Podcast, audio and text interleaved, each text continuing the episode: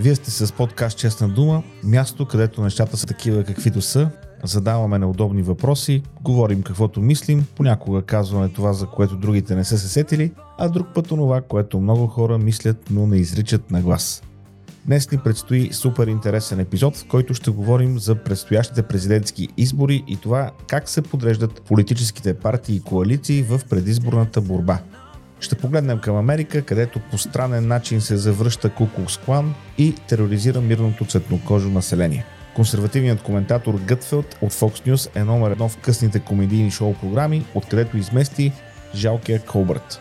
Фейсбук се срина, Цукърбърг обедня с 7 милиарда, кой на кого извива ръцете. Всичко това и още след малко в епизода.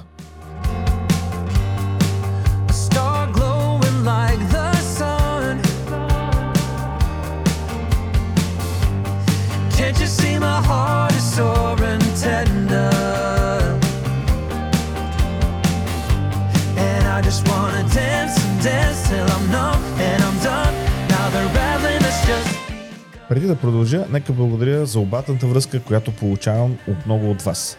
Миналата седмица Любо ми писа с отзиви за миналия 67 епизод, както и ми даде ценни предложения за бъдещи епизоди. Оценявам, че ми показвате и грешките.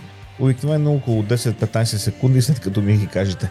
В миналия епизод нарекох Алберт Шпеер Алберт Спеер – в по-миналия преименувах партията на Петков и Вазирев от Продължаваме промяната на Промяната продължава. Не ми се случва за първи път. Ето, отборът на царско село го наричам селско царство. Същите думи, почти същото значение, нали? Шегувам се, разбира се, и благодаря за обратната връзка. Безценна е.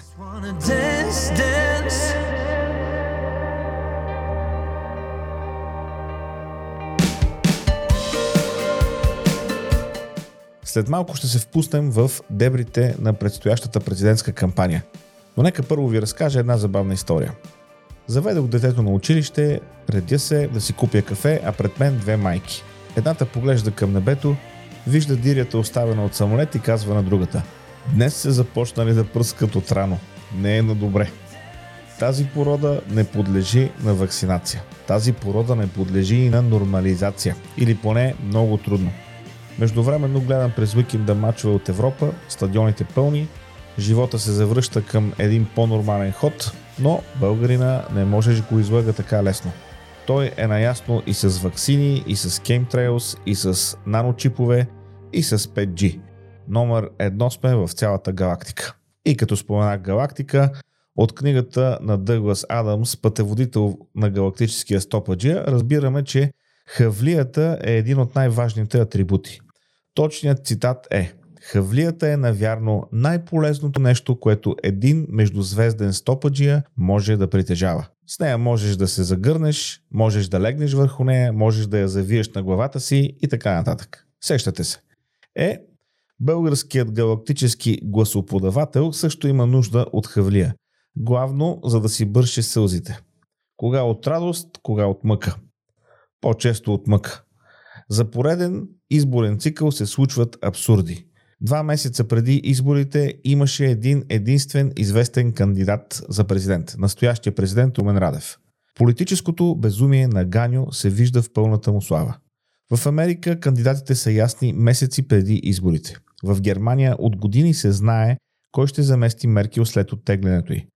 В Великобритания се знае кой ще е следващия премьер от Торите, ако Джонсън подаде оставка.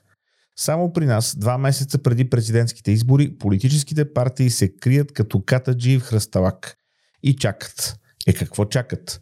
Слаба политическа култура. И като народ, и като политически формации. И преди две седмици, от чудо, заваляха президентските кандидатури чак до 5 минути преди изтичането на крайния срок. Любимото време на българина е 5 минути преди изтичане на крайния срок процеси, решения, до които други народи са стигали след дебати, обществени обсъждания, дискусии, някой път конфликти, отнемащи месеци, в някои случаи години. При нас обикновено решаваме 5 минути преди да е изтекал крайния срок. Така и с президентските кандидатури. Какво се случи? Групирам кандидат-президентите в три основни категории или групи. На първо място сериозните. На второ място чалгите и на трето място отчаяните. В групата на сериозните попадат настоящия президент Румен Радев, подкрепен от БСП, безброй доносници на държавна сигурност и други подобни продажни креатури. Професор Герджиков е кандидатът на ГЕРБ. Той е в тази група не защото е разпознаваем, а защото е издигнат именно от ГЕРБ. Разпознаваем в политически смисъл, разбира се. В академичните среди човекът е разпознаваем. Третият кандидат в тази първа тройка е Лозан Панов, издигнат от инициатива Правосъдие за всеки и инициативен комитет. В групата на чалгите очаквано попада фолк певицата Луна и нейното вице Иглена. Представяте ли си? Някаква церемония, събрани дипломати и анонс. Ваши превъзходителства, представяме ви президента и вице-президента на Република България, Луна и Иглена. И хайде ръцете горе! Сега, много близо до тази група е и Волен Сидоров. Все пак само Барека е по-голям политически чалгар от Психо Сидоров. Пуделът на Москва обаче спокойно може да попадне и в следващата група – отчаяните. Тази група е най-многолюдна, сякаш за да постави диагноза на нивото на политическата ни система.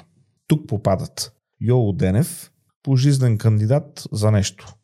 Александър Томов, ликвидаторът на ЦСК, Валери Симеонов, патерицата на ГЕРБ, Костадин Костадинов, психично болен от партията Прераждане, Светлю Витков, обикновен тарикат, Боян Расате, от когото просто оставам без думи. В тази група обаче има няколко шокиращи персонажа. Сякаш тези, които изброих до сега, не са достатъчно шокиращи, нали? На първо място Александър Малинов, обвинен в шпионаж в полза на Русия. След него Росен Миленов, бивш дансаджия. И черешката на тортата някой си Венцислав Ангелов, известен с прякора Чикагото, излежавал присъда за наркотрафик. Какво ще кажете? Супер елитна компания, нали? Руски шпиони, продажни макерета, наркотрафиканти, чалгари. За мен поне изборът е безспорен. Един от тези хора през изминалите няколко години стои срещу ветровете на корупцията и липсата на правосъдие. Това е Лозан Панов. Неудобен, прям, смел. Със сигурност не е съвършен, но е класи над Радев и Герджиков. И нека кажа две думи за професор Герджиков. Да позволиш да те издигат за кандидат от най-корумпираната партия ГЕРБ е компрометиращ факт. Не е случайно, че ДПС вече заявиха подкрепата си за тази кандидатура. Така че мислете и да не кажете, че не съм ви предупредил. Да не пренебрегваме обаче и едни други президентски избори. Тези за президент на БФС. След като Боби Михайлов се завърна от земята на мъртвите и в последствие се оказа, че никога не е отивал там, Софийски градски съд насрочи служебно дата и час за провеждане на конгрес. В предишни години са се появявали разни уж кандидати, които винаги са си били с Боби.